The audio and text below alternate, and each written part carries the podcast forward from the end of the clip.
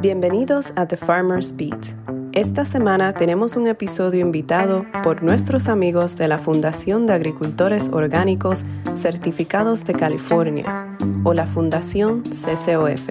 Gracias por sintonizarnos y ahora escuchemos la historia que tienen que compartir esta semana.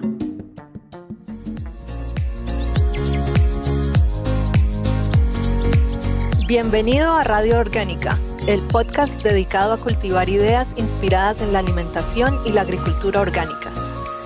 Reunimos a profesionales para conversar sobre técnicas y prácticas que puedan ayudar a que su negocio prospere. Presentado por CCOF, Radio Orgánica es la conversación sobre el mundo orgánico de hoy. Este episodio fue originalmente grabado en inglés. Si quiere escuchar el audio original, puede visitar la página web ccof.org barra OTI. Yo soy Adrián Fisher, el gerente de programas de la Fundación CCOF, y voy a ser la voz de Joe Shermer hoy. Gracias a Larissa Hernández por interpretar este episodio en español y ella será la voz de Jamie Collins. Hola, mi nombre es Jamie Collins. Soy una agricultora orgánica, consultora de marketing y la presentadora del podcast de hoy.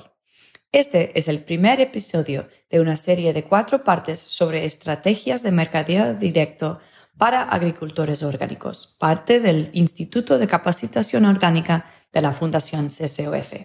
Encuentre más episodios y recursos en ccof.org barra OTI. Hoy hablamos con Joe Shermer, un viejo amigo mío y propietario de Dirty Produce.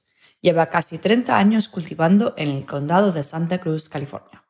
En su granja de 40 acres, Joe cultiva más de 20 variedades de frutas y verduras. Su especialidad son tomates de granja secos y ha desarrollado su propia variedad llamada The Dirty Girl. Vende sus productos a clientes y restaurantes en 10 mercados agrícolas de Santa Cruz, Berkeley y San Francisco, en California. Al principio de la pandemia de COVID-19, Joe inició un programa de cajas agrícolas directas al consumidor para compensar la pérdida de ventas en restaurantes y mercados de agricultores.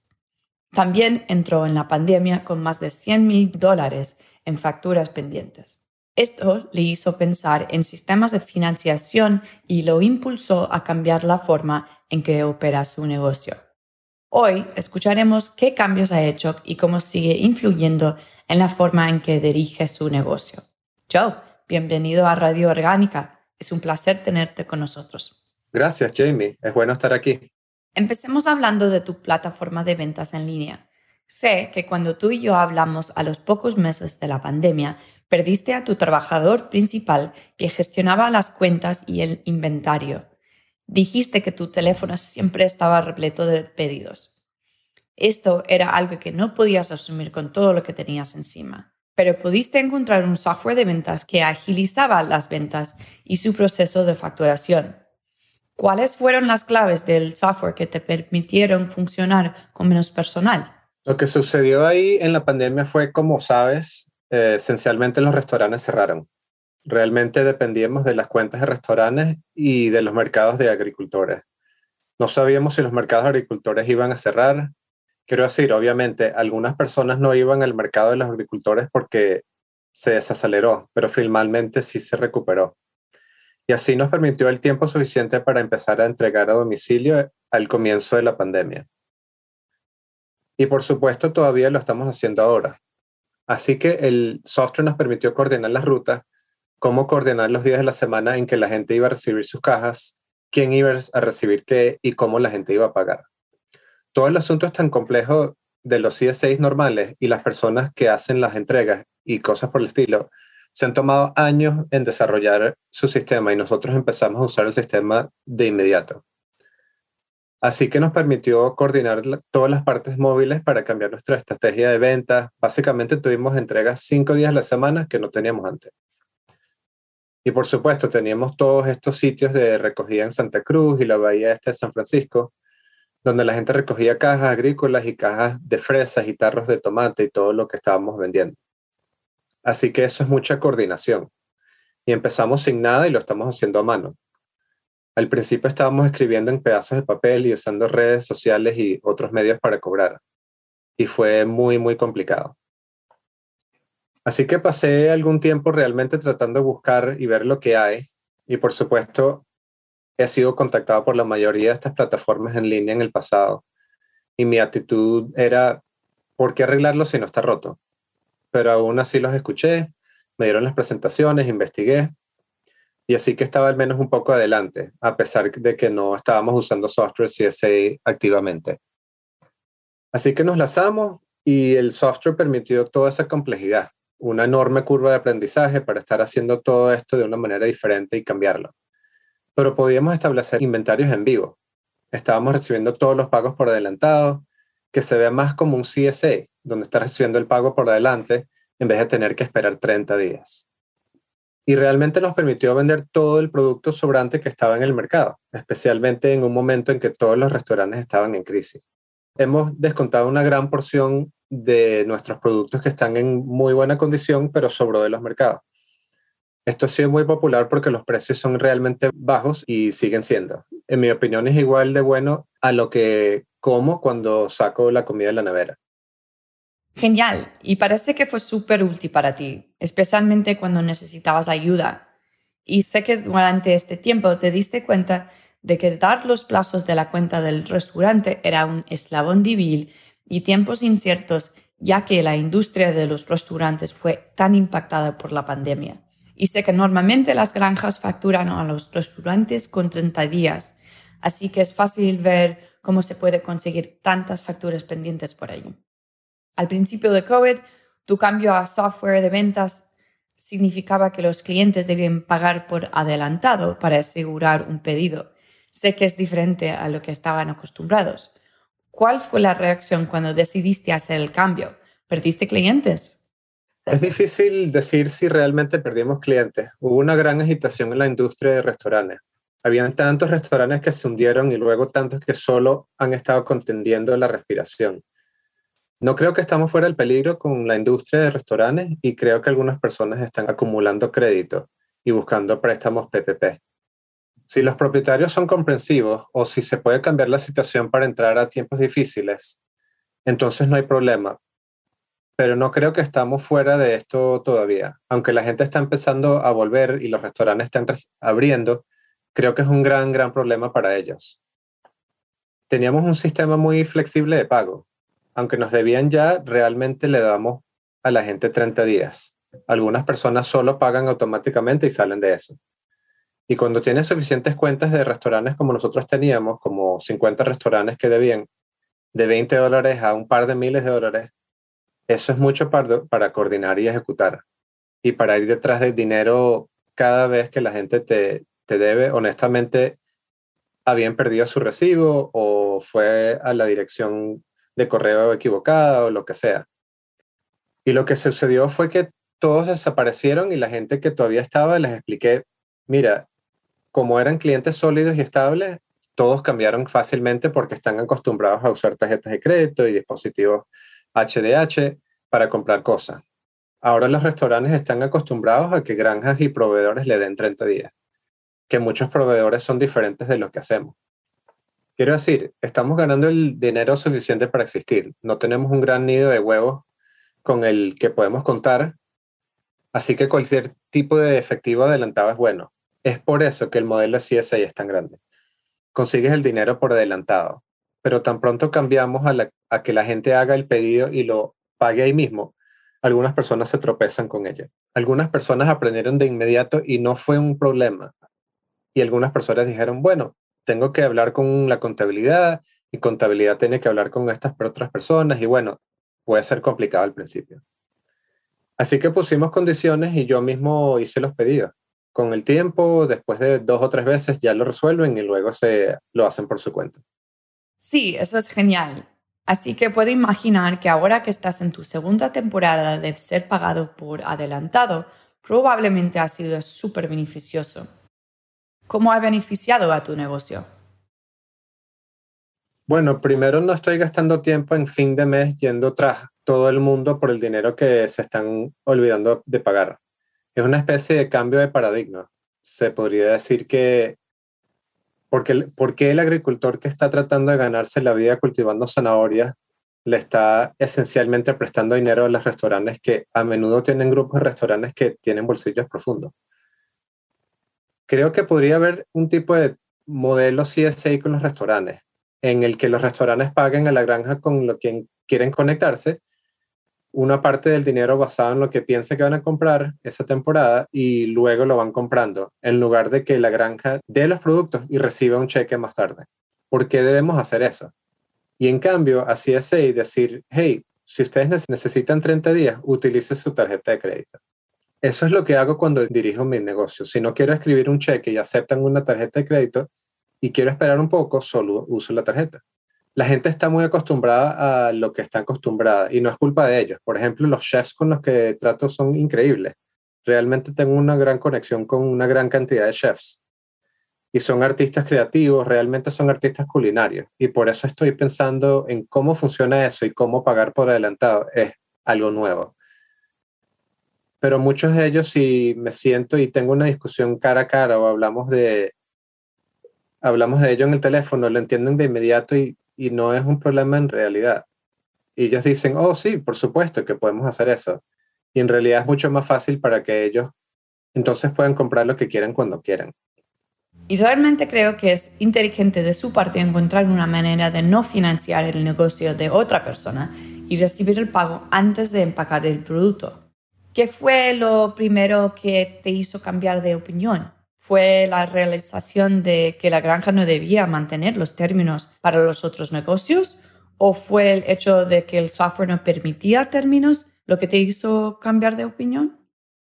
Bueno, siempre que algo nuevo en la agricultura creo que alguien ha tenido que empujarme. Yo realmente he hecho algunas cosas creativas en la agricultura, pero usualmente hay algún tipo de fuego que tengo al cual responder. Y realmente cuando, cuando empecé, la plataforma que utilizamos era cercana al modelo de CSA. Se desarrollaron más como un pago de antemano. Así que realmente no tenían términos. Eso es algo que tal vez van a trabajar, pero no sé si quiero eso.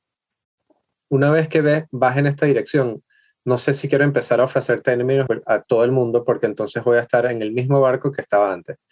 Podría tener como 150 mil dólares que se me debe ya hemos pagado los salarios de toda la granja, pagamos los fertilizantes, todas las semillas, pagamos el alquiler, electricidad, el agua, todo.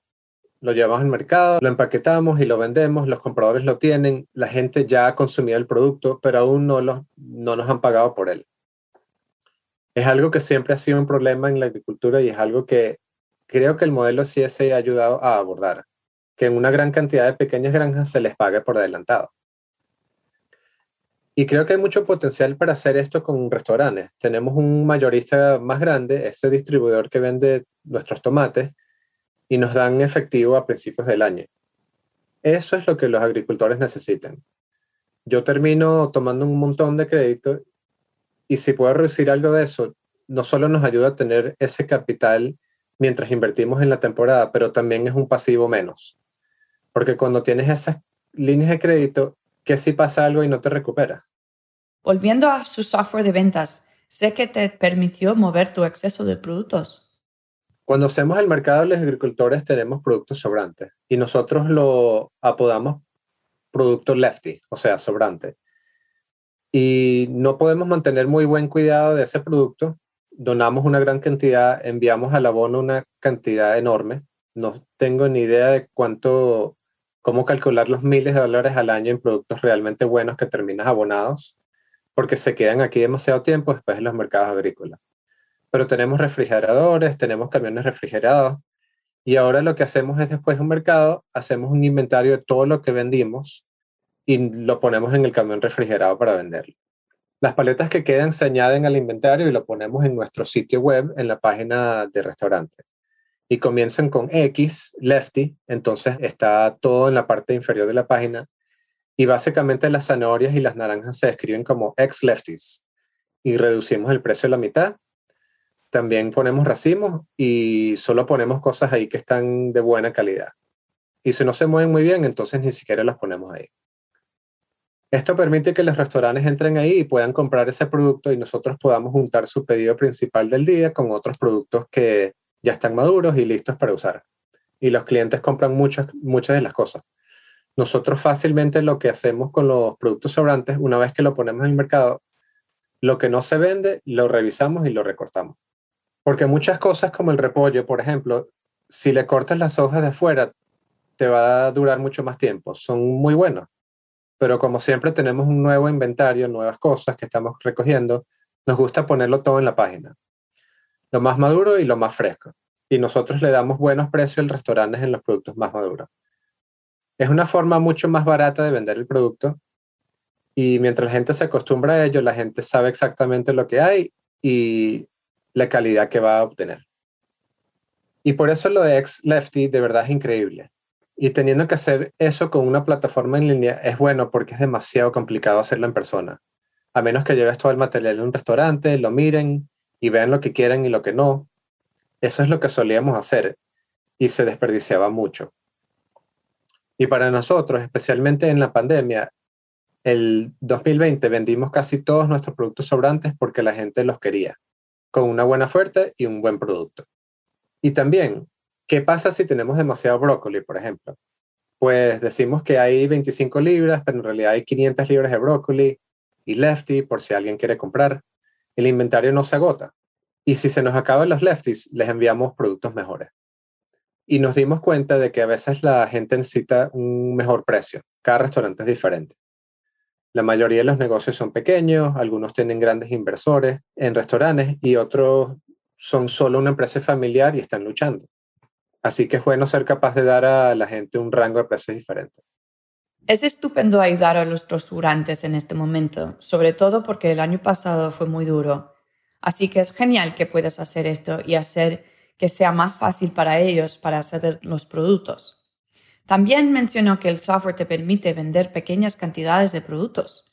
Como agricultor, sé que a menudo hay pequeños trozos de productos interesantes que todo el mundo quería, pero yo no me molesto en ofrecerlos porque tendría más demanda que productos. En comparación con tu antiguo sistema, ¿cómo facilita tu nuevo sistema la venta de pequeñas cantidades? Sí, eso ha sido un cambio enorme, especialmente con los restaurantes y ahora los restaurantes que vuelven a operar.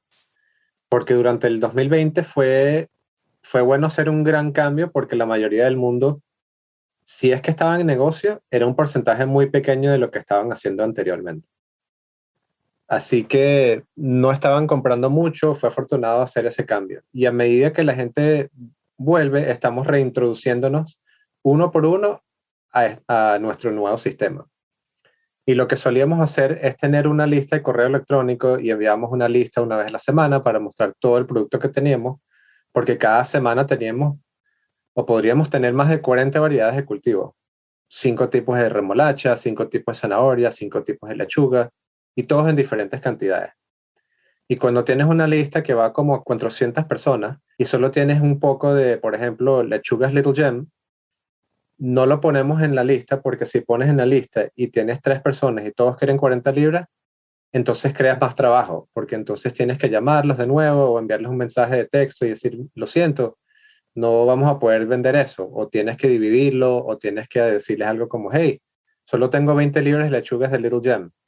Poner 20 libras en la lista y luego quien lo ordena primero lo recibe. Y entonces así se vende todo. Y luego con el inventario decimos, tenemos seis ramos de flores de cilantro y lo ponemos ahí y se van a vender y ya está. Así que nos da varias opciones para vender y creo que la gente realmente aprecia eso. Y las preguntas que recibimos son sobre, sobre esto y no sobre el tamaño y la calidad. Con la gran mayoría de todos los pedidos que están llegando ahora, la gente una vez que averiguan cómo usar el sistema, ya hemos hablado de ello, ellos mismos hacen la compra y es fácil de navegar. Mucha gente trabaja en cocina, están fuera del trabajo a la medianoche o a la una o a las dos de la mañana y luego quieren pedir una orden. Si nos enviaran un mensaje de texto en ese momento, no vamos a saber hasta el día siguiente, al mediodía o más tarde. Pero si entran en nuestra página web a las 2 de la mañana, pueden ver nuestro inventario, pueden hacer una compra y tendrán una confirmación en ese mismo momento. Sí, claro. Así que cambiar las ventas en línea puede ser un gran cambio para una granja se necesita mucho tiempo para aprender e implementar un nuevo sistema. Y sé que yo todavía estoy luchando por aprender el sistema que he contratado. ¿Qué es lo más importante a tener en cuenta a la hora de elegir una plataforma de venta en línea? Bueno, yo diría que como todo en la agricultura, cuando quieres hacer algo diferente, asegúrate de hablar con todos los que conoces que hacen, que están haciendo lo que tú estás haciendo. No tienes que necesariamente hablar con un contratista de cemento cuando estás tratando de averiguar a qué banco ir. Vas a hablar con un agricultor. Y eso es lo mismo con las ventas en línea. Hay una enorme brecha entre lo que la gente hace y lo que nunca hará, porque ya están acostumbrados a hacerlo de una manera. Así que creo que realmente hay que buscar, ver todas las posibilidades y obtener todas las sugerencias y consejos de otros agricultores que puedan. Porque cada pequeña granja que conozco lo hace de una manera diferente. ¿Algún otro aspecto a tener en cuenta a la hora de elegir una plataforma de venta online? Sí, cuando cambias a ventas en línea como una granja, tienes que encontrar alguna plataforma que se ocupa de agricultura y hay bastantes de esas pero también hay otras plataformas que se ocupan de cualquier otro comercio. Así que realmente tienes que buscar y ver cuáles son las opciones y encontrar una que realmente esté tratando de encontrarte y ayudarte, porque todas son muy diferentes. Y la cosa más grande que encontré en, en la primavera del 2020, cuando estábamos tratando de cambiar y obtener en línea con todo, es la cantidad de apoyo técnico. Porque no soy muy bueno con la tecnología. O sea, ahora tengo un trabajo de oficina y trabajo en tecnología como un agricultor. Así que es como ocupo mi tiempo, pero es por necesidad. Y así que realmente necesitaba un montón de ayuda extra en hacer todo. Y tengo que ser capaz porque tengo que entrar en la plataforma y diseñar para poner órdenes y lidiar con esas cosas.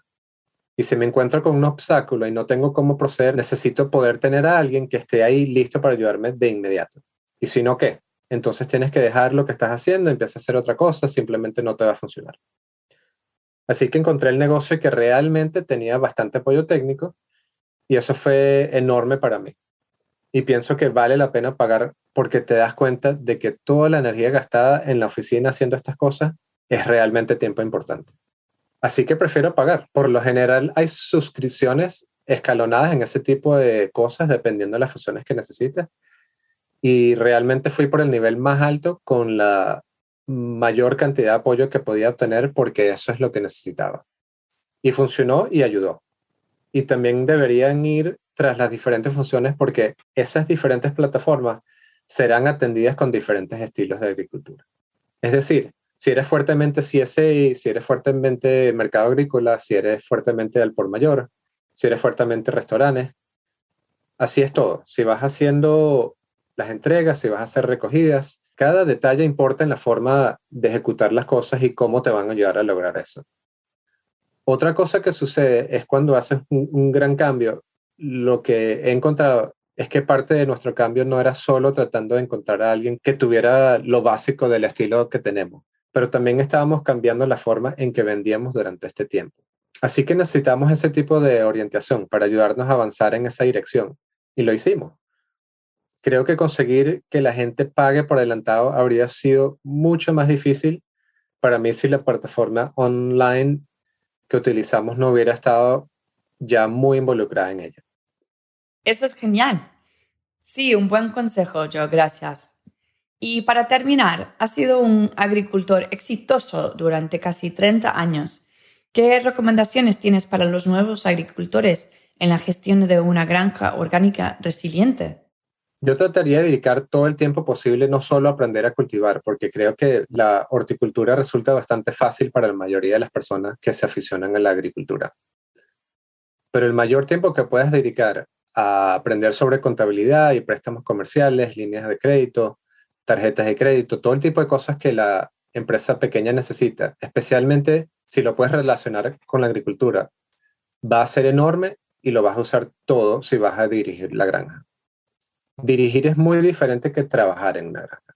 Así que cualquier cosa que pueda hacer la mayor cantidad de dinero y que puedas ahorrar, y por supuesto, siempre ayuda si naces con mucho dinero o si encuentras dinero o me he dado cuenta que la gente se retira del dinero de la tecnología y luego comienza una granja. Y eso me parece muy bien.